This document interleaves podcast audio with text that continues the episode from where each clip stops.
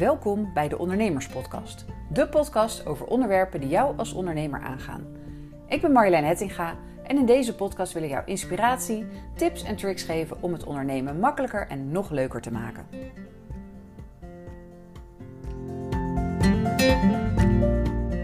Voor de podcast van deze week had ik een interview met Sophie Looijenstein. Ze noemt zichzelf Moment van Betekenismaker. Zo heet haar bedrijf ook, Moment van Betekenis. En dat betekent dat zij vormgeeft aan bijzondere momenten in jouw bedrijf of in je leven. En dat kunnen zowel hoogtepunten als dieptepunten zijn. Ja, ook met minder leuke, maar strategisch belangrijke momenten um, is het belangrijk om dat goed aan te pakken. Want daarmee is veel te winnen of veel te verliezen als je het dus niet helemaal handig aanpakt. Nou, waarom het zo belangrijk is om stil te staan bij dit soort momenten, dat vertelt Sophie in deze podcast. Ook geeft ze je tips en voorbeelden van hoe je zelf in jouw bedrijf die belangrijke momenten vorm kan geven. Sophie staat ook ondernemers bij als speechhulp en ook daarvoor geeft ze in dit interview allerlei tips. Dus heb jij binnenkort ook een mijlpaal te vieren in je bedrijf? Of heb je misschien juist een moeilijke boodschap te brengen? En wil je dat op een goede manier aanpakken? En luister dan snel naar dit interview dat ik had met Sophie Looijenstein van Moment van Betekenis. Oké, we lopen. Sophie, welkom in de Ondernemerspodcast. Hi, hi Marjolein. Uh, om te beginnen, wil jij jezelf eerst eventjes voorstellen? Wie ben je, wat doe je en waarom ben je ondernemer geworden? Ik ben Sophie Looijenstein. Ik ben 38 jaar oud en ik ben Moment van Betekenismaker. Mijn bedrijf heet Moment van Betekenis. Dat bestaat um, bijna 10 jaar. En um, ik heb dat bedrijf opgericht omdat het werk wat ik wilde doen uh, eigenlijk niet, niet bestond. Dus er was geen werknemer, werkgever waar ik uh, voor kon gaan werken, zeg maar. Dus ik, uh, ik heb eigenlijk een zelfverzonnen beroep. Moment van betekenismaker. ik heb het ook nog niet op heel veel cv's zien staan, inderdaad. Of nee, LinkedIn-profielen. Nee. Wat doet een moment van betekenismaker? Nou, een moment van betekenismaker maakt momenten van betekenis. Eh, Verklaar je nader. Ja, ja, ja, precies. En wat is nou een moment van betekenis? Dat is een moment uh, wat je niet zo snel vergeet. En um, ik, maak, ik geef vorm eigenlijk aan belangrijke momenten. Dus als er, als er iets is in je leven of in je bedrijf wat uh, dusdanig belangrijk is dat je denkt, oh wacht even, dit heeft bijzondere aandacht nodig, dit heeft extra aandacht nodig. Hier gaan we, hier willen we wat mee, hier moeten we wat mee. Um, maar eh, gut, hoe, hoe doen we dat eigenlijk? Dan, dan kun je mij dus vragen. En um, dan ga ik je helpen achterhalen wat er nou precies, wat dit moment nou belangrijk is en wat je ermee wil. Dus wat, je, uh, wat er leeft eigenlijk en wat je, nee, ja, wat je wil uiten. En voor die uiting uh, gaan we dan een, een hele ja, een, een vorm vinden die helemaal past. En dat kan van alles zijn. Dus ik realiseer me dat het misschien een beetje abstract klinkt, een beetje vaag, maar dat is het ook. Want er zijn dus allerlei momenten uh, die belangrijk als belangrijk ervaren kunnen worden.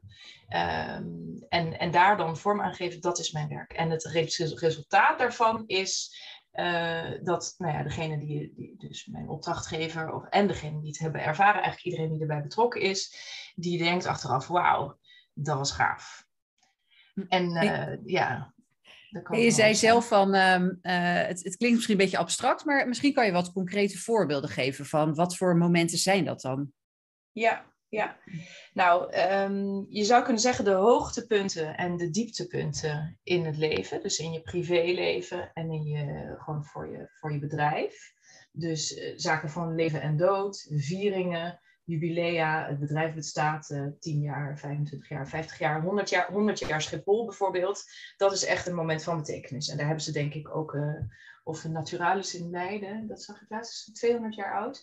Daar hebben ze zelfs een heel jaar voor uitgetrokken, snap je? Dus dan, dan, heb je, uh, dan zou mijn werk zijn om de opening van, van, die, van dat verjaardagsjaar te verzorgen. Of de viering halverwege dat jaar. Maar snap je, dus dan één bijeenkomst. Uh, ik maak impactvolle bijeenkomsten rond een bepaalde aanleiding. En uh, ja, dus een jubileum van je, van je bedrijf is een voorbeeld.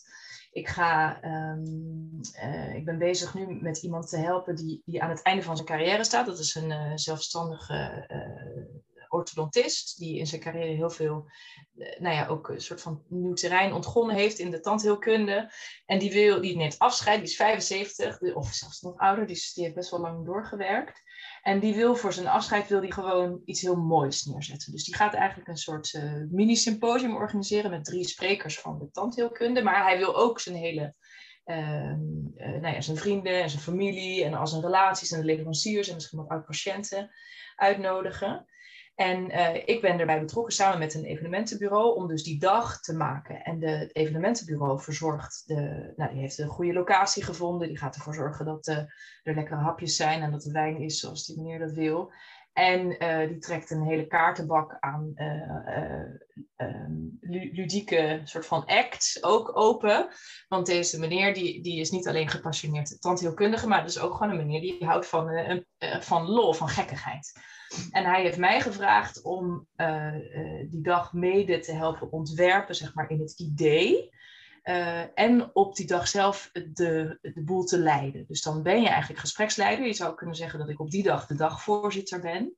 maar wat voor mij het verschil maakt tussen gewoon een normale dagvoorzitter zijn en in dit, in dit geval het moment van betekenismaker zijn, is dat ik vanaf het begin af aan van het ontwerp erbij betrokken ben. Dus we, we gaan ook heel erg, nou, een beetje het voorbeeld wat ik net noemde. Of nee, dus wat ik net zei, maar daardoor is nu een voorbeeld van. Ik ga hem dus helemaal interviewen van wat betekent dit voor jou? Wat betekent, uh, nou ja, 75 jaar oud, 45 jaar in dit uh, werkveld. Wat betekent dat werk voor je? Wat heeft het voor je betekend? Uh, hoe kijk je erop terug? Hoe sluit je af? Wat, wat, betekent dit afscheid voor je? Nou, heb je pijn of verheug je erop? Weet je wel? Dus je gaat dan op zoek naar de betekenis van dat afscheid voor hem. En op basis daarvan kan ik, uh, dan kunnen we eigenlijk, dus, dat loopt dus helemaal door tot de, tot de uitnodiging, kunnen we komen uiteindelijk tot één zin of één thema of één beeld of zo, wat dus helemaal uitlegt wat voor hem die dag ook moet betekenen. Dus wil je die dag echt afscheid nemen of wil je eh, vieren dat je zo'n leuke tijd hebt gehad of wil je nog een of andere uh, boodschap overbrengen um, of wil je mensen bedanken, snap je? Dus dan, dan samen met zo'n zo'n feestvarken zou je kunnen zeggen, bedenk ik dan wat is de of ontdek ik eigenlijk door dus heel veel vragen te stellen, wat is de betekenis van deze dag voor jou? En als je die betekenis eenmaal hebt, dan kunnen we daarna allemaal vormen bedenken. En in dit geval word ik dus uh, geholpen door een evenementenbureau.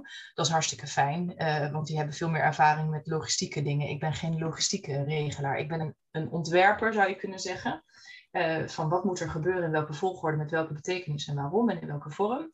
En op de dag zelf kan ik het dan heel mooi, ja, dan lijkt het alsof ik de boel aan elkaar praat, maar eigenlijk ben ik mede-eigenaar van het ontwerp. En daardoor kan ik het ook veel beter aan elkaar praten, omdat ik helemaal ja, ook achter het ontwerp staan. Ja, jouw functie is duidelijk anders dan een, zo'n evenementenbureau, zeg maar. Zeker. Dus echt ja, ja. meer de inhoud, meer misschien ook de verdieping uh, ja. van zo'n evenement. Ja, precies. Want ik heb dus ook um, juist in de, in de aanloop op deze, op in, van deze casus heb ik dus ook gehoord dat er dus, en dat, en dat um, daar kan ik me dus helemaal niks bij voorstellen, maar dat is echt waar, dat er dus gewoon bedrijven zijn die, weet, die zijn dan, bestaan dan x jaar, of er is een of ander uh, congres of een klantendag of een aandeelhoudersdag, of weet je wel, van oké, we gaan 100.000 euro uitgeven aan dit evenement.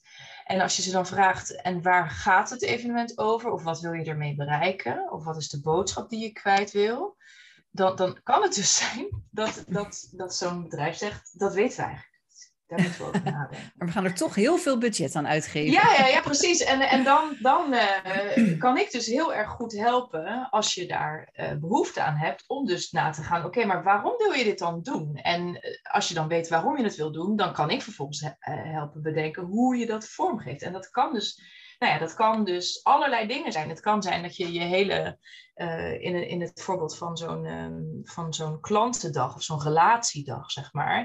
Uh, het kan zijn dat je ze een heel inhoudelijk programma aanbiedt. Of dat je ze uh, met z'n allen naar een dansvoorstelling meeneemt. Of dat je met z'n allen gaat dansen. Snap je hoe gek je het ook wil maken? Daar, daar, daar kan je van alles mee. En um, waar ik in gespecialiseerd ben, is om het dus enerzijds heel goed uit te pluizen. Dus echt heel veel vragen stellen, tot vermoeiend toe. zodat, zodat mij helemaal duidelijk is wat we daar nou precies gaan doen. En, eh, want als het mij duidelijk is, dan kan ik het ook goed uitleggen. En als het mij duidelijk is, dan gaat het bij mij, dat is ook heel, uh, dat is, dat is ook heel gaaf, dat gebeurt vanzelf. Dan gaat, als het mij duidelijk is, dan gaat er een soort machientje lopen. Uh, dan krijg je ook allemaal ideeën hoe je dat vorm kunt geven. Dus bijvoorbeeld, soms hoor je wel eens een lied waarvan je denkt, oh, dit gaat echt precies hierover.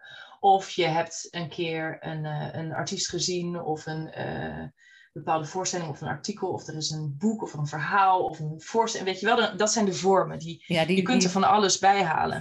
Maar die ga, je, die ga je pas zien of zo. Of die associaties kun je pas krijgen. Die komen pas tot je als je een kapstok hebt. En die kapstok, daar begint het eigenlijk mee. En de, de, de, de kapstok is het antwoord op de vraag. Wat gaan we doen? Wat is de betekenis van dit moment? Wat wil je ermee bereiken? En ehm, dus enerzijds uh, is het dus uitpluizen daarvan, van die betekenis, is mijn werk. En daarna dus mijn creativiteit inzetten om daar dus hele mooie vormen voor te bedenken. En dan nog tot slot, de derde fase is, hoeft niet altijd, maar uh, soms is het fijn of heel natuurlijk dat ik dan ook de, de gespreksleider ben, zeg maar, de, ja, het gezicht van de ja. dag. Ook, ben je dan ook een soort ceremoniemeester? Moet ik het zo zien? Ja, ik heb, ik heb een beetje moeite met dat woord, maar eh, het, daar lijkt het wel op. Nou, en niet, nee. Want de, um, nee, zeg maar, de ceremoniemeester en de wedding planner of de evenementenplanner, dat zijn, die, daar, daar associeer ik mezelf niet mee, want dat zijn mensen die, uh, dus zo zie ik dat met zo'n oortje, uh, weet je wel, uh, in zo'n zo soort ja, je ziet de beweging die ik maak. Ja, uh, zo'n microfoontje en die allemaal opdrachten in zo'n oortje Ja, precies. Van, uh, zitten de, zitten de kaassouffleetjes al in de oven? Ja. En want zo dadelijk gaan we nu, of niet, gaan we nu de, de champagne al inschenken of niet? En uh, die, die checkt of de biertap goed aangesloten is, bij wijze van spreken. of dat de garderobe goed bemand is, of dat de wc's nog schoon zijn. Dat is echt dat, niet dat waar ik mee bezig jouw, jouw werk nee. inderdaad. Ja. Nee, dus, dus ik hou me heel erg bezig met de inhoud en met de boodschap. En met de boodschap die overgedragen moet worden. En, en dus heel goed uh, uitpluizen wat de boodschap is en wat het publiek is die die boodschap moet horen. En hoe je dus die boodschap zodanig kunt inpakken dat de impact, dat die goed aankomt bij je publiek en dat de impact ook het allergrootste is. Ja, en jij uh, je hebt het over uh, nou ja, momenten van betekenis. Dus op je website zeg je ook belangrijke momenten die zorgen voor nog meer verbinding. Ja. Um, je noemde al een aantal voorbeelden. Maar waarom vind jij het zo belangrijk dat er extra aandacht is voor dat soort uh, ja, mijlpalen, maar eigenlijk ook hoogte- en dieptepunten? Want het kan ja. allebei de kanten op natuurlijk. Waarom vind je het zo belangrijk ja. om daar extra aandacht aan te besteden? Nou, ik ga de, die vraag even in twee blokjes hakken. Um, ik vind heel veel dingen de moeite van het uh, erbij stilstaan waard. Dat is absoluut een gegeven. Anders zou ik dit werk. In algemene zin bedoel ja, je dan? Ja, precies. Ja. Dus, dus ik ben, er, ik ben er heel erg voorstander van om bewust te leven. En zeker als zich gelegenheden aandienen, uh, om daar bewust bij stil te staan. En even bij over na te denken. Wat, wat vind ik hiervan? Wat doet dit met mij? Wat is de betekenis hiervan? Ik ben echt wel ook een nou ja, betekeniszoeker, betekenisgever of een betekenisverwoorder, zou je kunnen zeggen. Uh, dus dat ik heel veel momenten de moeite van het stilstaan waard vind, dat staat bij te kijken. Uh, maar dat doet er eigenlijk niet toe in mijn werk. Want uiteindelijk werk ik in opdracht van iemand die iets belangrijk vindt om bij stil te staan. Dus ik kan jou wel zeggen, Marjolein, je bedrijf bestaat tien jaar. Dat is heel belangrijk, daar moet je bij stilstaan. Maar dan ga jij uh, geen dankbare klant van mij worden. Want uh, misschien vind je het zelf wel helemaal niet belangrijk. Of misschien spelen er wel andere dingen. Of, uh, dus ik ben er niet om mensen ervan te overtuigen dat het belangrijk is. Dus ik ben er voor de mensen die zelf hebben bedacht, oh shit, wacht even. dit is heel belangrijk, daar willen we wat mee. Of daar moeten we wat mee. Soms wil je niet, maar moet je toch. Ja. en, um, en dan gaan we zo vragen. Uh, dus uh, zou je je vraag dan nog een keer willen stellen, alsjeblieft? Want dan kan ik hem beter beantwoorden. nou, eigenlijk, het ging om uh, die belangrijke momenten. zowel werk als privé besteed je daar aandacht aan. Maar waarom het ja. zo belangrijk is om daar extra aandacht aan te besteden? Um, nou, dat is een goede vraag. Daar ga ik even over nadenken. um, kijk, als je nooit ergens bij stilstaat, dan is het leven in een knip voorbij. En dan heb je uh, er volgens mij ook niet zoveel van genoten als wat, je zou, als wat zou kunnen. Dus um, even een voorbeeld. Ik vertelde daarnet, mijn, mijn bedrijf is bijna tien jaar oud. Eh, volgend jaar november. November 2022 is mijn bedrijf tien jaar oud. Dat vind ik rete spannend. Dat vind ik echt, oh, ja. dat, vind ik, uh, dat, is, dat is echt een mijlpaal. Ja? Dus dit is maar waarom vind je dat zo spannend? Want... Nou, dat is, uh, dus dat is gewoon een mooie gelegenheid. Dus het dient zich aan. Je kunt tien jaar van tevoren in je agenda al zien wanneer je bedrijf tien jaar ouder is. uh, dus dat is zo'n ding dat dient zich aan. En je kunt het ook gewoon geruisloos voorbij laten gaan. Geen haan die er naar krijgt. Geen van mijn klanten weet precies wanneer mijn bedrijf is begonnen. Dus ik ben nu wel, hè? Nu heb je het gezegd. Ja. ja, ja, ja, dat is waar. Dus, dus echt niemand die, naar, die er naar omkijkt als ik daar niks mee doe. Dus die zou ik echt prima voorbij kunnen laten gaan. Sterker nog, de, het vijfjarig uh, jubileum van het moment van betekenis is geruisloos voorbij gegaan. Um, maar nu denk ik dus, ja, volgend jaar sta ik tien jaar. Oh, dat is wel heel gaaf. En uh, dat is belangrijk voor mij. En um, als, ik, als, als ik daar een evenement, in welke vorm dan ook, omheen ga bouwen, wat gebeurt er dan? Dan haal ik de relaties aan.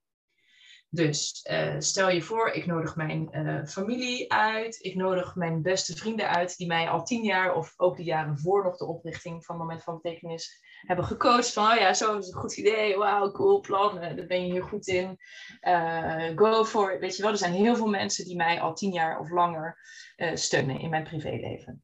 Die, die wil ik dan natuurlijk uitnodigen voor de verjaardag van mijn bedrijf. Er zijn ook een aantal betekenisvolle klanten en fijne zakelijke relaties die ik dan graag zou willen uitnodigen. Stel, ik organiseer dus iets. Um, daar, heb ik, daar, daar leef ik dan naartoe. Daar ga ik dan, ik ga daar werk en, en gedachten en geld uh, aan besteden om die, dat moment te doen. En, je, en, en die, die dag, die wordt, dat wordt dan echt een dag van betekenis. En dan heb ik ineens allemaal mensen die belangrijk zijn voor mij, die belangrijk zijn geweest voor mijn bedrijf, die heb ik allemaal op één kluitje. En daar ga ik iets mee doen. Dus ik ga, weet ik veel, uh, iets vertellen over hoe die tien jaar voor mij geweest waren. Ik ga wat mensen bedanken. En ik ga ze met, misschien trakteren op iets leuks. Op een, uh, een stukje cabaret of op een mooie dansvoorstelling. En natuurlijk op lekker eten en drinken. Ik ben dit even volledig spontaan uit mijn mouw aan het schudden nu. ik, ik, hoor dat er gewoon nu al een plan ontstaat voor volgend jaar. ja, ja, ja, precies. Maar wat er dus gebeurt als je zo'n gelegenheid aangrijpt. Eentje die je ook helemaal geruisloos voorbij had kunnen laten gaan. Is dat je de banden aanhaalt. En dat is denk ik het antwoord op de vraag waarom ieder moment van betekenis of ieder moment waar je een moment van betekenis van maakt belangrijk is, is dat het iets doet met je relaties. Het doet iets met je, met, ja, met je relaties gewoon. En of, je dus zo'n, of het nou gaat over een privé moment of een zakelijk moment, je bindt, je versterkt de verbinding met de mensen om je heen. En dat kun je naar mijn gevoel niet, nooit te veel doen. Um, misschien als je iedere week een personeelsfeestje zou geven, dan zouden mensen niet meer komen en denken, nou laat maar, weet je wel, ik skip of deze je wordt even, dus... de populairste baas ever. Ja, ja, ja maar daar, daar, eh, daar treedt natuurlijk wel ook een beetje inflatie in. Dus het is niet zo dat je het echt onbeperkt kunt doen. Maar voor mijn gevoel staan we met z'n allen eigenlijk veel te weinig stil bij de dingen. En uh, zowel uh, vrolijke dingen als pijnlijke dingen. En um, juist ook pijnlijke dingen, daar, daar hebben we het liever niet over met elkaar.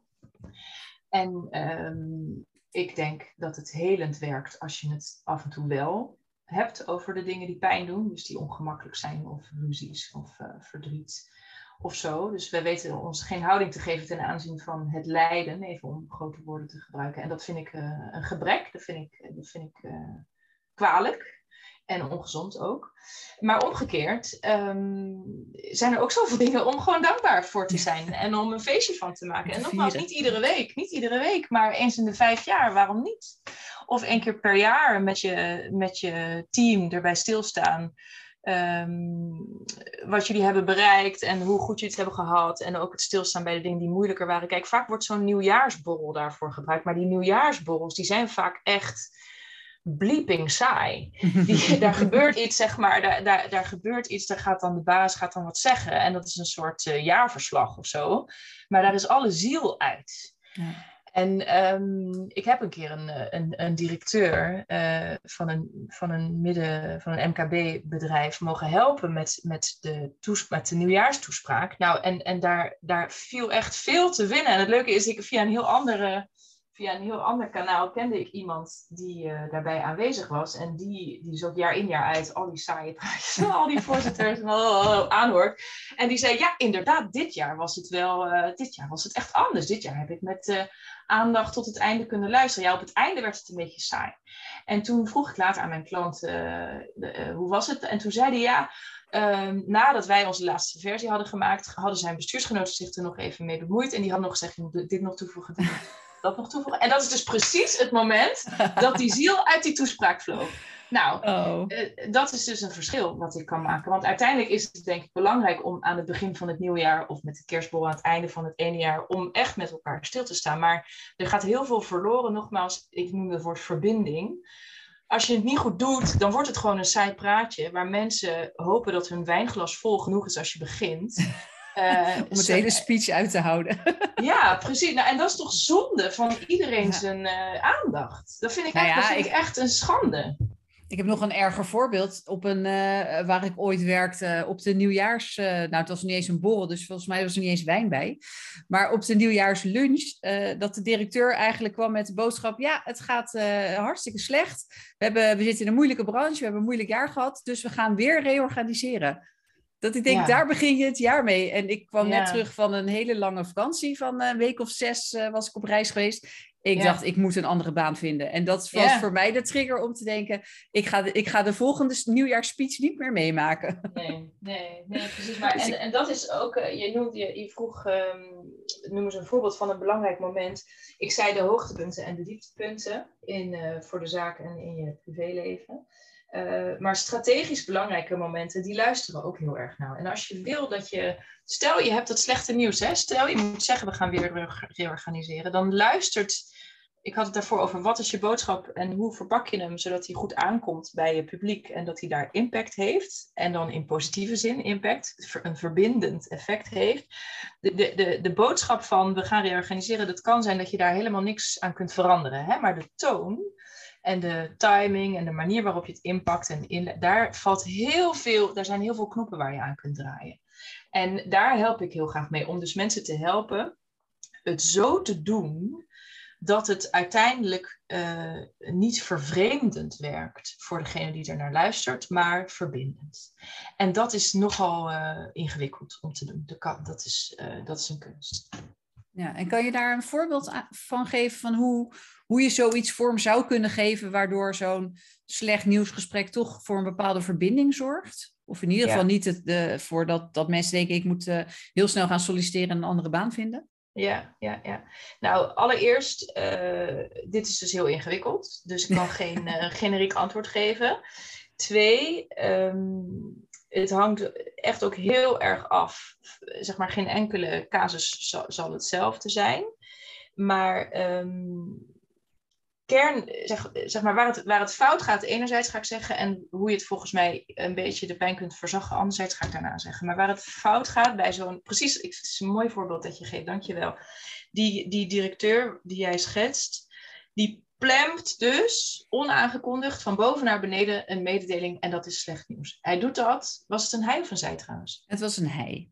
Ja, uh, hij doet dat uh, nou ja, op een eigenlijk feestelijk moment. Dus een nieuwjaarslunch, daar verwacht je dit niet. Het is niet aangekondigd als een strategische bijeenkomst van jongens, uh, we, we, moeten jullie iets vertellen. weet je wel, het is volledig plomp verloren. En wat ik hierin lees is eigenlijk deze persoon, die wist zich hier echt geen raad mee. dus hij deed maar wat, zeg maar, zoals je soms heel klunzig kunt zijn. of hij heeft het ter plaatse bedacht en uh, het was een soort spontane, oh laat ik het dan maar net zo goed nu vertellen, want dan zijn we er maar klaar mee. Dus, dus hoe dan ook is het een beetje, is het erg onbeholpen, denk ik. Maar dat komt omdat die persoon zich echt onbeholpen, snap je, die wist zich er geen raad mee. Hoe doe je dit nou? Uh, nou, en als je niet weet hoe je iets moet doen, dan moet je denk ik het niet doen en raad vragen. Ja, die had uh, jou in moeten huren. Het was wel langer dan nou ja. tien jaar geleden overigens. Dus, ja, ja, nou, nee, maar ja dus, een moment van betekenismaker bestond toen nog niet. De, nee, de functie, nee, dat dus helaas. Nee, nee, maar weet je, ook gewoon even sparren met je collega kan al, kan al helpen. Maar dus dit is gewoon onbeholpen, onhandig, ondoordacht, denk ik. Uh, maar ook vooral dus eh, dit is gewoon een van de, denk ik, de ingewikkeldste dingen die je als, als directeur of als leidinggevende te melden hebt. Dus laat ik hier ook vooral niet heel te uh, makkelijk over doen, want het lijkt me een heel vervelende boodschap om te moeten delen. Je kan het nooit mooi maken, want het is gewoon slecht nieuws. En je weet, als, als, als die zegt, uh, weet ik veel, we moeten 10% uh, bezuinigen op personeel, dan weet je dat een van de tien eruit gaat. Uh, ja, ja, dus dat blijft altijd een lastig onderwerp, uiteraard. Ja, Gelukkig gaat het waarschijnlijk niet altijd om dit soort echt, echt hele moeilijke momenten. Ehm, maar wat ik, ik wil nog wel proberen een antwoord te geven op je vraag, Marjolein, maar ik, heb, ik had even een aanloopje nodig. um, wat hier dus gebeurt is, als ik daar in die zaal eh, zou hebben gestaan, dan zou ik me dus heel erg soort van top-down benaderd voelen. Van, oh, dit wordt even over ons heen gekieperd en we worden nou ja, in de steek gelaten of alleen gelaten met dit nieuws verder. En ehm, waar, volgens mij elke goede toespraak of elke goede mededeling of elke goede, nou ja, zo'n impactvolle bijeenkomst zeg maar mee valt of staat, is de verbinding van mens tot mens. Dus niet ik de directeur, jullie uh, het volk. Uh, maar ik, uh, Mark, en jij, Marjolein. En jij, Pietje, en jij, Marietje, en jij. En dus dat je, dat je eigenlijk uit de, de rollen, of het functiehuis, zeg maar, de functieomschrijving stapt, maar dat je als mens verbinding gaat maken met je medemens. En dan wordt misschien, ik merk, ik merk het aan mijn eigen stemgebruik ook, je wordt er vanzelf zachter van. Als in, uh, je wordt er milder van, of voorzichtiger, of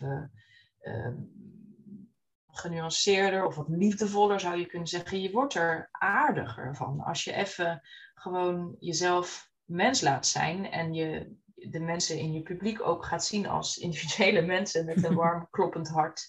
En uh, met uh, zorgen thuis en liefde. Weet je wel, als je mensen gaat zien als mensen van vlees en bloed, ook in de werkcontext, en als je van daaruit gaat communiceren, dan ga je misschien heel andere dingen zeggen dan als je denkt, oh shit, ik ben hier nu de directeur, ik moet dit nu eh, vertellen, ik weet niet hoe, weet je wat, ik, uh, ik dump het maar. Als een soort mededeling. Dus uh, hoe die persoon het had kunnen doen, is die had, en, en dat vindt, dat is echt niet in de mode nog, Marjolein. maar dat is dus dat je je op enige manier toch kwetsbaar opstelt. Ik heb, um, nee, dat is een ander voorbeeld, ga ik nu even niet vertellen. Maar ehm, dus, dus deze, deze directeur, ik, uh, ik noem hem even Mark, die zou dan dus het woord gegeven moet, uh, genomen hebben. En dan krijg je een van mijn andere kernwoorden, dat is authentiek. Uh, indrukwekkend authentieke belevenis. En dat is hoe mijn, mijn momenten van betekenis worden beschreven. Dus dan heb je Mark die ineens gewoon de, de microfoon pakt en die zegt, en je ziet aan hem dat hij nerveus is, die de, de microfoon zegt en uh, jongens, het is, het, is, uh, uh, het is een feestelijke lunch en ik, ehm, er, is, er is iets wat zo, wat zo groot is en zo belangrijk dat ik het, ik, ik kan het niet, jullie niet vertellen. Het voelt heel, het voelt heel, het zou heel, het zou, ik kan het niet verdragen om hier met jullie het glas te heffen en jullie dit niet te vertellen. En ik vind het vreselijk nieuws en ik vind het zo vreselijk dat ik eigenlijk niet zo goed weet hoe ik het moet zeggen. Ehm, maar ik ga het zeggen, jongens, het gaat echt heel slecht. En ik heb er uh, twee afgelopen nachten niet van geslapen dat het zo slecht gaat en dat ik jullie dit moet gaan vertellen. Maar, maar uh, we gaan nu klinken op een jaar en het wordt een heel zwaar jaar. Uh, want we moeten bezuinigen en we, we, zullen afscheid moeten nemen van een aantal van die collega's. En terwijl ik het zeg, uh, voel ik de, de, nou ja, de, de angst, weet je wel. Ik voel meteen de sfeer verstijven en die, dat, die angst die ervaar ik zelf ook. Want ik zou zo graag willen dat ik jullie wat anders te vertellen had. En uh, ik weet nog niet precies hoe we het gaan doen. En ik overval jullie met het nieuws. Ik ben er zelf ook mee overvallen. Um, maar we gaan dit proberen zo goed mogelijk te doen. Soms zit het leven gewoon tegen en daar, daar gaan we wat mee doen. En dat gaan we zo goed mogelijk doen. Oké. Nou ja, ik snap wel wat je, ja, op zich klinkt dit natuurlijk heel anders dan... oké jongens, ik heb een mededeling, heel vervelend. En uh, nou, gelukkig nieuwjaar, champagne. Ja. ja. dit is natuurlijk een hele andere, andere insteek, gewoon heel eerlijk zijn. Maar wat je zegt, het is niet in de mode. Het is natuurlijk... Uh, kijk, jij, jij werkt zowel voor particuliere als voor zakelijke klanten, maar naar deze podcast luisteren vooral ondernemers. En ik denk dat met name bij ondernemers nog heel erg het gevoel heerst van nou, geen zwakte tonen, geen kwetsbaarheid Ja. tonen. Ja. Eh, je moet ook alles maar zelf op zien te lossen. Je moet eh, heel veel dingen zelf doen. Dus Als hulpvragen is vaak lastig. Als, als nee, als, als, eh, als ondernemer, dus als werkgever. Maar dat, kan ook, dat geldt ook voor ZZP'ers. Van hulpvragen vinden mensen vaak gewoon heel lastig.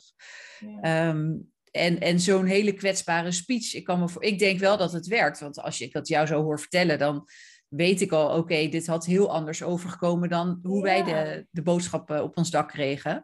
ja. Ehm, maar dat is best wel lastig, denk ik, voor ondernemers om Ja. zo kwetsbaar te zijn. Wat je zegt is dat, ehm, dat ondernemers met of zonder personeel ehm, het helemaal niet gewend zijn om zich kwetsbaar op te stellen, om iets te laten zien van hun menselijkheid. En ook vooral met het idee, ik moet het allemaal zelf oplossen, ik sta er alleen voor.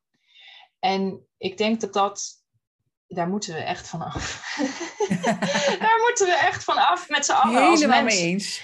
Ja, ehm, want wat daarmee dus gebeurt, is vervreemding. En ehm, het is een soort eh, self-fulfilling prophecy. Dus als je zegt, ik moet het helemaal in mijn eentje rooien, dan ga je het in je eentje rooien. Ehm, en dan gaan mensen je ook niet helpen. Of ze gaan ook zichzelf allemaal helpen, snap je? Dus dan ontstaat er allemaal eilandjes. En waar ik me voor inzet, en wat ook het, het resultaat is van zo'n, van een moment van betekenis, dat je daar zorgvuldig bij stilstaat, dat je dat goed vormgeeft en dat je er goed over nadenkt. Wat wil ik zeggen? Hoe verpak ik dat? En hoe, zorg ik, eh, hoe wil ik eigenlijk dat het aankomt? En hoe zorg ik dat het zo aankomt zoals ik het wil hebben? Ehm, daar, daar win je dus heel veel saamhorigheid mee.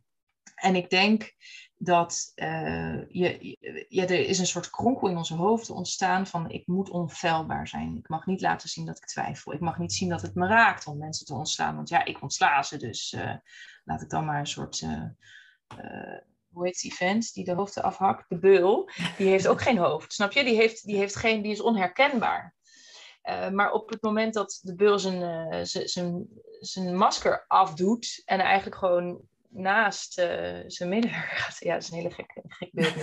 Dat is wel een hele cruwe Eh, vergelijking. Ja, nee, maar eh, snap je, je, hoe- je mag gewoon, volgens mij bereik je veel meer en ook veel meer lange termijn binding van zowel klanten als werknemers, eh, als je je als mens laat zien. Want dan kan er iets gebeuren. Dan kun je, ja, dat heeft echt te maken met de met gunfactor en met ja, de verbinding tussen de mensen.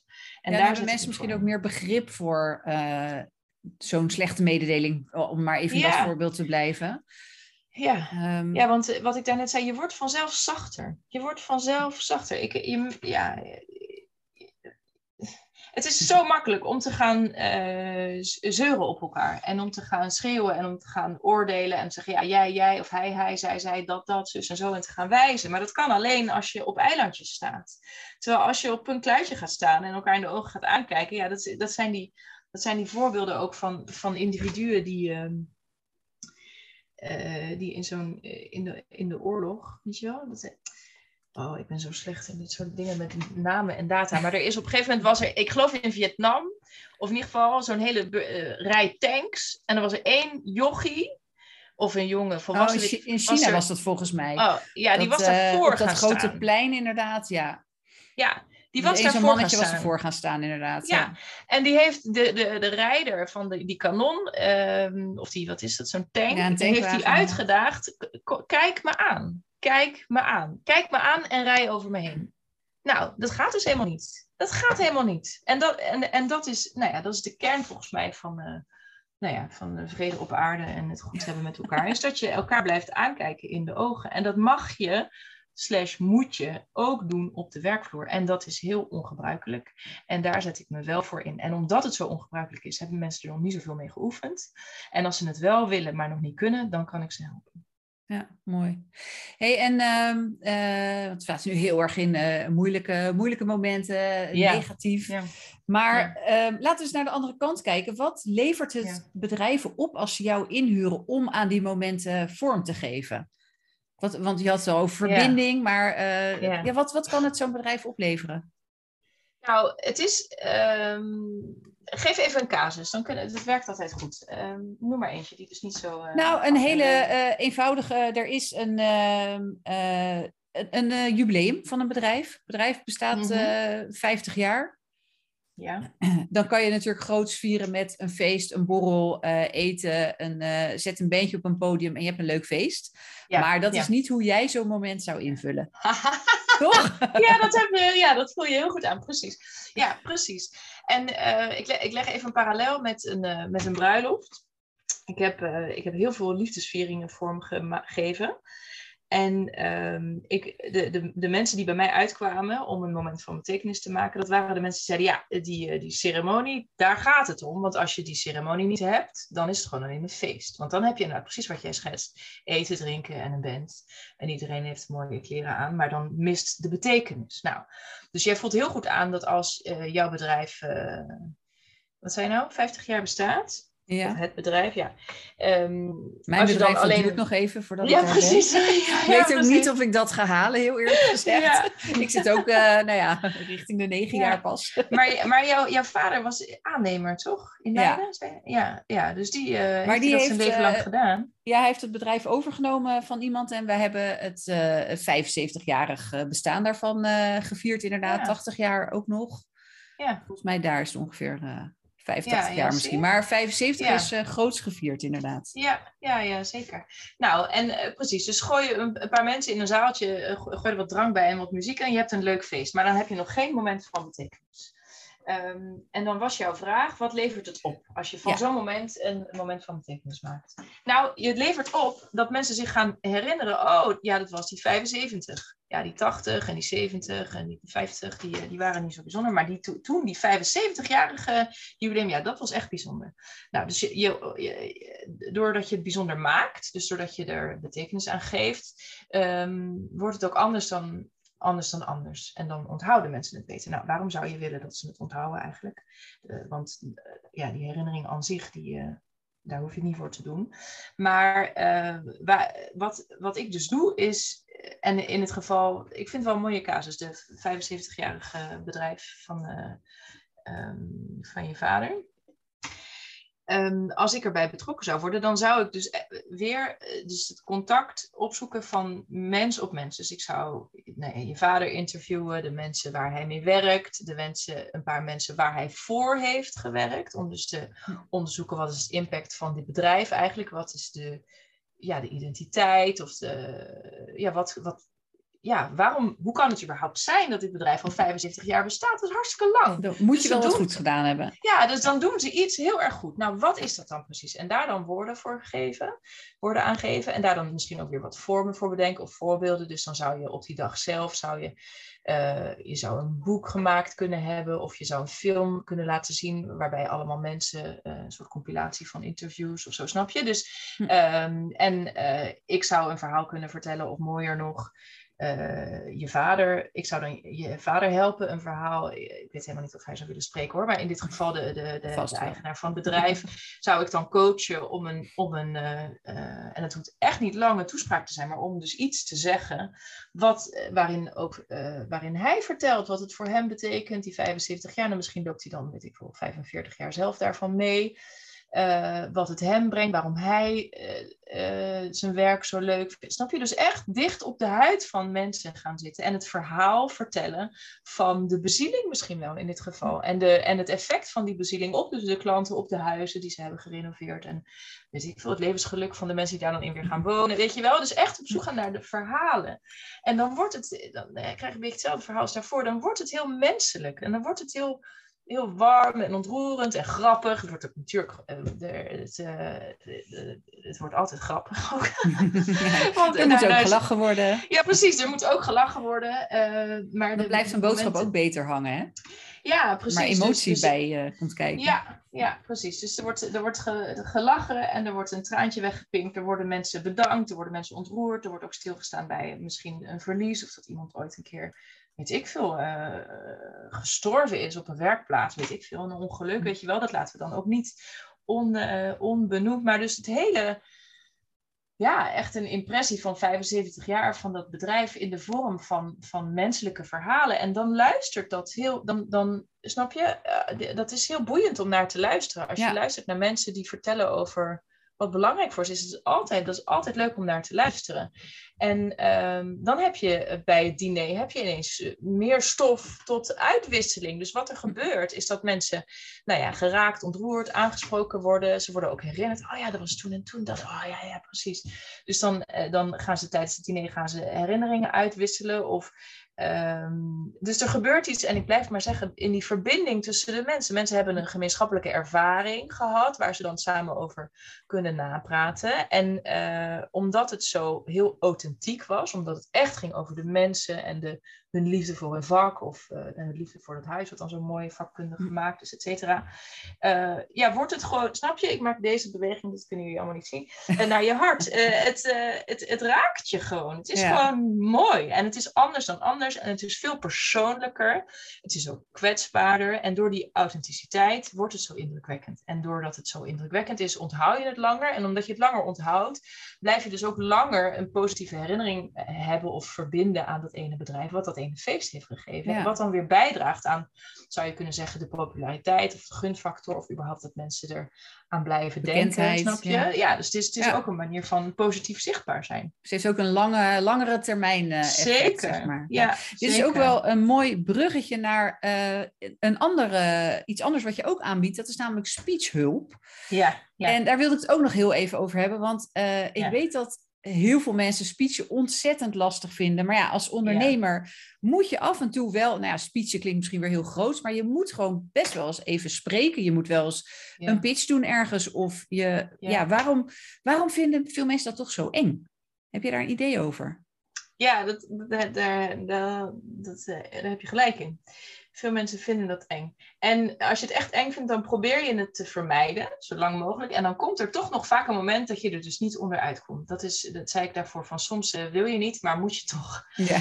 En uh, ja, bijvoorbeeld uh, de collega die het altijd deed, de nieuwjaarstoespraak of de pitch of het woordvoeren, weet je wel, die is nu gewoon ziek. Of die is vertrokken. Uh, en nog niet vervangen. Dus jij moet het dan ineens doen, want je snapt wel dat er iets gezegd moet worden. En waarom vind je het nou zo spannend? Vaak vinden mensen dingen spannend als ze ze nog niet zo vaak gedaan hebben. Dus het heeft ook gewoon met oefening te maken. Bij uh, mijn zoontje op school krijgt ze al vanaf groep 1 spreekbeurten. Echt waar. Ja, ja. En uh, dus dan neem je een boek mee, een prentenboek, want je kan nog niet lezen in groep 1. En dan ga je daar iets over vertellen. En dan uh, in groep 2 heb je een spreekbeurt over wie ben ik, aan de hand van een paar voorwerpen in je eigen schoolrugzak. En zo, dat vind ik echt heel erg goed van die school.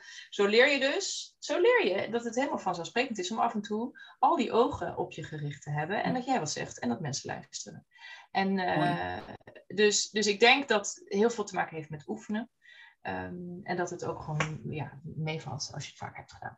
Maar los daarvan zijn er mensen die, uh, die daar echt lol aan beleven en die het leuk vinden en die het ook een soort van als een natuurtalent graag doen. Nou, dat zijn, dat zijn niet de mensen die om mijn hulp vragen. Soms denk ik, je zou ook gewoon een keer een kritische sparringspartner moeten brengen. Uh, het zou je wel ook verrijken als je, als je soms een, een liefdevol kritische meelezer um, ja, vroeg om mee te lezen, want daar kun, kun, je soms ook nog wel echt dingen mee winnen. Maar. Um, en wie zijn dan dus, wel de mensen die jou uh, hiervoor vragen? Nou, dat zijn dus eh, vaak de mensen die wel aanvoelen van, oh, dit moet goed gaan. En uh, ik vind het te spannend, ik kom hier niet uit. Of sommige mensen hebben al veertien kantjes liggen en hebben toch bedacht, ja, ik kom hier niet uit. Of ik kan hier geen uh, chocola van maken, er zit geen structuur in. Het is veel te lang. Ik herhaal mezelf. Wat is eigenlijk de kapstok? Weet je wel, waar moet het heen? Dus sommige mensen weten al bij voorbaat. Uh, ik wil hier hulp bij en die kan ik dan voor het hele traject helpen. En sommige mensen hebben al heel veel geploeterd en die hebben niks en die willen alsnog dan hulp. Dus dan help ik ze alsnog. En sommige mensen hebben gewoon een concept en die zeggen: Sophie, wil je even meelezen? Dit is wat ik ervan kan maken, maar uh, ik, eh, ik ben hier en hier onzeker over. Kun je daar even je licht over schijnen? Dus ook met de speechhulp, uh, hetzelfde als met die invulling van die momenten van betekenis, kan ik het in blokjes hakken. Want nog even één stap terug, dat heb ik niet verteld daarvoor. Um, uh, maar bij die moment van betekenis help ik dus de, de, betekenis eigenlijk achterhalen en daar een juiste verpakking voor te bedenken. En, en soms kan het dus ook zijn dat ik ook de verkondiger van die verpakking ben. Dus bijvoorbeeld van die dagvoorzitter bij dat uh, afscheid van die uh, tandarts. maar ik kan ook gewoon even sparren. Dus de, de personeels, de commissie die de personeelsdag gaat organiseren, daar kan ik gewoon één keer aanschuiven. En horen wat ze van plan zijn en een paar suggesties doen hoe je kunt zorgen dat het meer impact heeft. En dat je meer de saamhorigheid verhoogt met zo'n personeelsdag. Dat het niet alleen maar uh, lachen, gieren, brullen is, maar dat er ook iets van. En met een serieus gedeelte eh, hoef je dus niet per se een lezing of een informatieoverdracht ding hebben, maar meer betekenisgeving. Daar kan ik ook gewoon met één enkel gesprek eh, over adviseren. Dus. en hetzelfde geldt dus voor de speechloop. Je kunt soms, soms heb je aan een brainstorm sessie heb je genoeg dat ik je even gewoon op gang help. En na een uur dan interview ik jou een uur over wat de aanleiding is en wat je denkt, wat je kwijt wil, zeg maar. En aan het einde van het uur heb je gewoon een raamwerk voor je toespraak. Dus dit is Oh, dit, deze tip dit kan ik wel gewoon geven. Zal ik even de. de, ik wil, mijn volgende vraag is: heb je een, een paar concrete tips voor, uh, om een goede speech te schrijven? Ja, ja dat heb ik zeker. Um, maar deze, deze is een hele grote open deur. Dus dan ga, ga, je, ga ik je blij maken met een dode mus. Maar het is echt waar, Marjolein, het is echt waar dat iedere toespraak heeft. Hou je vast. Een, heeft een begin, een midden en een eind. Je meet het niet. Ja, ja, echt waar, echt waar. Nee, dus iedere toespraak heeft een inleiding waarin je uh, zegt wie je bent, uitlegt wat je gaat doen. En misschien ook wel waarom je dat gaat doen, want waarom zouden we naar je luisteren? Nou, dus in die inleiding vertel je een beetje aan je uh, publiek wat uh, te wachten staat. Um, en geef je ze ook wel een soort van redenen om naar je te luisteren. Dus je moet ze er een beetje van overtuigen dat het niet uh, super saai wordt en dat jij ook recht van spreken hebt over het onderwerp. Dat doe je in de inleiding, aankondigen wat je gaat vertellen. In de kern vertel je wat je wil vertellen. Uh, en in je samenvatting herhaal je wat je gezegd hebt. Dus je vat het samen en uh, doe, vaak zijn toespraken, uh, vaak zijn momenten van betekenis een soort van uh, ja, momenten dat je stilstaat. En als je stilstaat is het heel logisch om even zo op achteruit te kijken.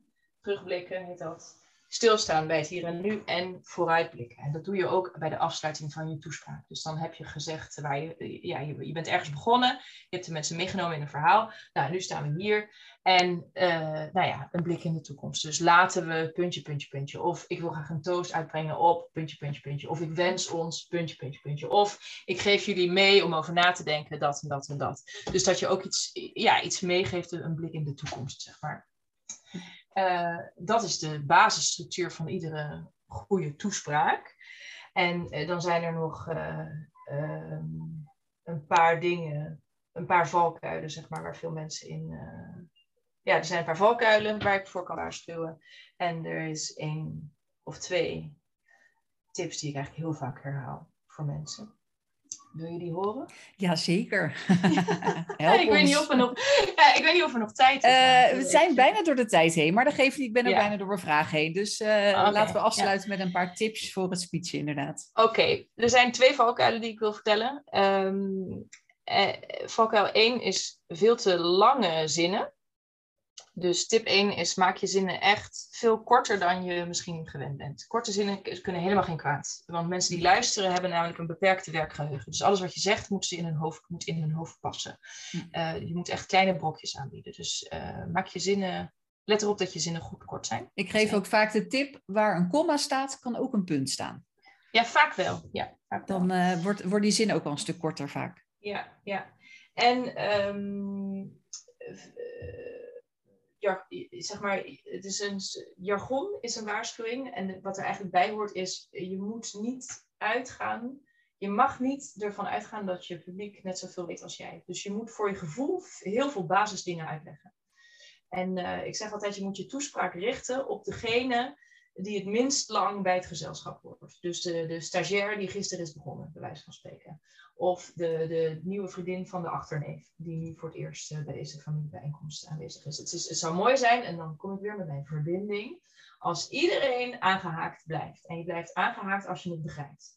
En je begrijpt het als dingen die je niet begrijpt uitgelegd worden. Dus als er niks bekend verondersteld wordt wat, wat redelijkerwijs eigenlijk uh, waar je niet van uit zou mogen gaan. En dat is nog heel ingewikkeld, want heel veel mensen denken dat mensen meer weten dan wat ze eigenlijk weten, als je nog kunt volgen. Um, dus uh, tip 1 was, maak korte zinnen. Tip 2 is, uh, leg heel veel dingen uit. En gebruik bijvoorbeeld, als je een naam noemt van iemand, leg dan uit wie dat is. Of een afkorting, leg dan even kort uit wat dat is. Dus dat gewoon. Waren de, valkuilen. En ehm, twee tips voor het schrijven. Dat is ook weer. Eén is gewoon de verhalenverteller. En twee heeft weer te maken met die kwetsbaarheid waar we het eerder over hadden. Um, tip, tip 1, of eigenlijk dus 3 nu, is um, vertel ook af en toe wat iets met je doet. Dus geef niet alleen maar informatie, maar vertel ook wat jij ervan vindt of hoe jij je erbij voelt. Uh, dus het voorbeeld van Mark, die, moet, die een ontslagronde moet aankondigen, die kan dan dus vertellen: Ik heb hier slapeloze nachten van gehad. En ik weet dat het mijn taak is als directeur, dus ik voel me verantwoordelijk, maar ik voel me ook heel machteloos, want ik zou zo graag willen dat het anders was. Dat is heel indrukwekkend authentiek als je dat soort dingen durft te vertellen. Dus vertel ook af en toe hoe je voelt. En uh, laatste tip, vertel beeldend. Dus als je zegt, we hebben het goed gedaan met elkaar, dan, um, dan is dat mooi. Maar eigenlijk is het nog mooier zijn als je daar een beeld achteraan plakt. Dus neem mensen mee in één scène of één casus. Of zoals toen en toen, die en die klant die wilde eh, zus en zo. Of in, in, voorbeeld van jouw vader, de aannemer, dat hij dan zei: We hebben het goed gedaan afgelopen jaar. Weten jullie nog, die, uh, dat ene huis daar, dat stond zo schots en scheef en er was echt van alles mee mis. En nu ziet het er zus en zus en zus en zo uit. En als je dat beeldend vertelt, dan hoef je dus niet eens foto's te laten zien van het project, maar dan zie je, dan tover je eigenlijk voor de mensen hun geestesoog, zoals het zo mooi heet, tover je dat huis. Of als je uh, zegt van we hebben, uh, of als iemand, laatst heb ik iemand geholpen die ging afscheid nemen van haar werk. En die was dankbaar voor alle lieve uh, attenties die ze had gekregen toen ze heel erg ziek was geworden. En toen vroeg ik aan haar, maar hoe zien die attenties eruit? Toen zei ze, nou, ik heb ze hier, ik heb mijn piano vol staan met kaartjes. En er zit ook een geurzakje in. En um, ook een kaarsenhandelaar, een kaars, net zo'n kaarsenhouder. Een hele, ja, ja zo'n klein vaccinelichthoudertje. Hm. In de vorm van een, weet ik veel.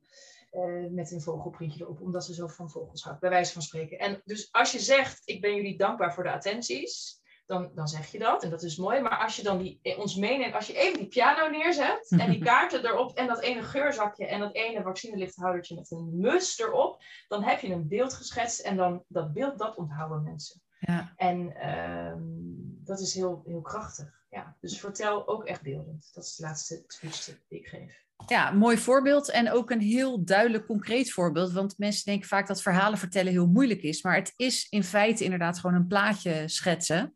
En iedereen kan in zijn eigen fantasie, vult die, kleurt het plaatje wel in. Ja. Uh, en ja, mooie, goede tips inderdaad.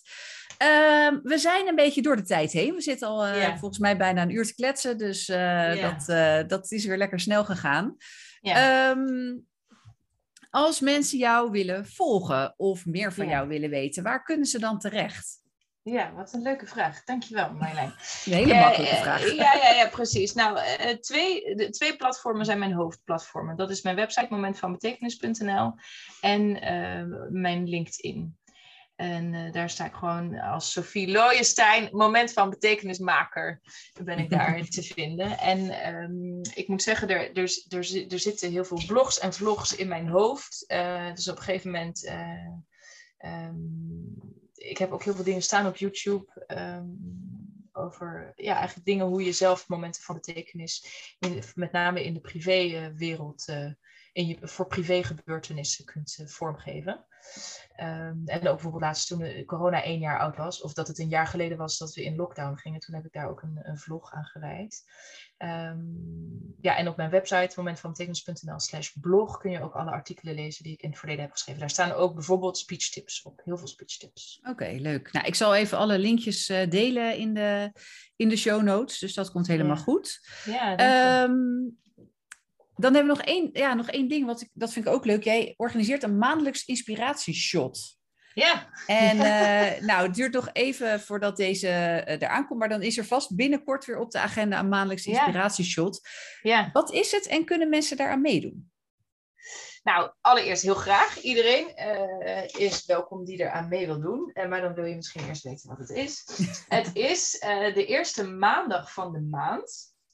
Uh, een bijeenkomst. En in principe wil ik die fysiek houden, maar misschien word ik genoodzaakt om het toch ook online aan te bieden. Maar in principe uh, wil ik, nodig ik dus en ieder uh, die zich wil aansluiten er bij mij thuis uit om aan het begin van de maand even kort uh, even uit de, de, de wedloop te, te, stappen, zeg maar, uit het rad. Hoe heet dat? dat de ratrace. De red race. Ja, ja, de, het hamsterrad. En, precies, die, die bedoel ik. Even uit het hamsterrad te, te, te, treden en je te laten inspireren door een boek wat ik heb ontdekt, wat ik heel erg gaaf vind. Dat heet Stille Raad van het Seizoen.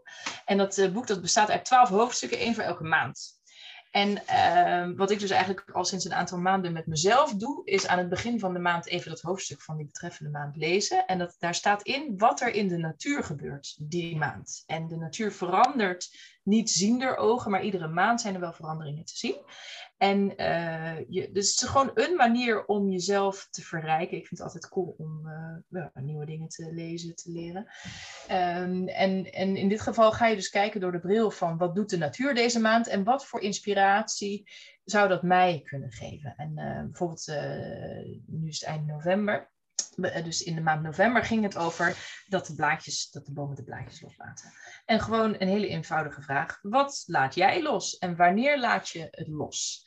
En wanneer weet je dat iets, ja, iets uh, ver genoeg gevorderd is om het los te laten? En hoe goed kun je dat eigenlijk? En, uh, en dan is er dan bijvoorbeeld een uitdaging van, van uh, gooi deze maand dus af en toe iets weg waar je wel aan gehecht bent of aan gewend bent, maar wat je eigenlijk niet meer dient. Wat je, ja, wat je niet gebruikt of wat je geen vreugde brengt en zo.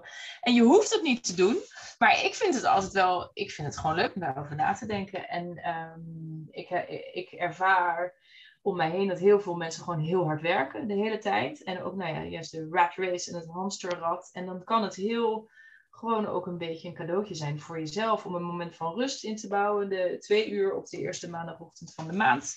En gewoon even een lekker koffietje erbij. Uh, een mooi, uh, ja, je te laten inspireren onder mijn leiding. En vooral ook dus door het boek. En er staan een mooi gedicht in, een mooie foto. En nou ja, die beweging van de natuur dan horen. En daar dan een paar vragen voor jezelf, voor je werk en je privéleven voor te stellen. En die kun je beantwoorden of niet. Je draagt een tijdje bij, bij je. En soms doe je er wel wat mee, soms niet. Maar het is eigenlijk een soort cadeautje voor jezelf. Nou, leuk. En, ja, en als je hier dus meer informatie over wilt lezen, dan kun je ook naar momentvanbetekenis.nl. En op de, uh, op de website van de, of de webpagina van de inspiratieshot kun je ook gewoon zien welke data het zijn. Het, is hm. bijna altijd de eerste maandag van de maand. Ja. Uh, dus even uit mijn hoofd, de eerstvolgende is dan 6 december, die daarna maandag, wat is dat dan, 10 januari volgens mij. Uh, dat is de tweede, maar dat zal ja, met precies, kerstvakantie te maken hebben. Precies, dus we werken een beetje om de kerstvakanties heen. Maar daarna is het uh, maandag uh, eh, 7 februari bijvoorbeeld. En dan weer maandag 7 maart. Nou, ga zo maar door. En ja, ik doe het sowieso zelf. En ik, ik bedacht me, zoals dat wel vaker is, soms zijn dingen zo leuk. En dan wil je het gewoon delen. en ik denk, als ik dit waardevol vind, dan zijn er vast ook wel andere mensen die het ook waardevol vinden. Dus dan, die, die nodig ik graag uit. Nou, mooi. Uh, gaan we ook allemaal eventjes bij de notities van deze aflevering zetten. Ja, Hiermee zijn we wel echt aan het einde gekomen. Heel erg bedankt. Uh, leuk om even een inkijkje in jouw bedrijf te krijgen. En uh, ook bedankt voor al je, al je tips die je hebt gegeven. Hopelijk kunnen ondernemers eh, en de luisteraars van deze podcast zelf ook hiermee momenten wat meer betekenis gaan geven binnen hun bedrijf. Zowel de, de mooie momenten als de wat moeilijkere.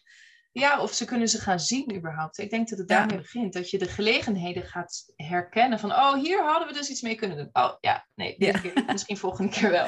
En hem dan op de agenda zetten inderdaad. En uh, gewoon volgende keer er wel wat mee doen. Leuk. Ja, hey, hartstikke bedankt. Ja, jij ook Marjolein. Heel fijn. Dankjewel voor, uh, voor je mooie vragen en je belangstelling. Ik vond het heel leuk om daarover te vertellen. Dankjewel dat ik dit mocht doen. Leuk. Nou, fijn dat je er was. En voor de luisteraars, bedankt voor het luisteren. En graag tot een volgende podcast. Dit was de Ondernemerspodcast. Bedankt voor het luisteren. Ik hoop dat ik heb geïnspireerd om het ondernemen makkelijker en nog leuker te maken. In dat geval zou je me een groot plezier doen als je een review wilt achterlaten. Zo kan de Ondernemerspodcast nog makkelijker gevonden worden. En vergeet niet je te abonneren, zodat je nooit meer een aflevering hoeft te missen.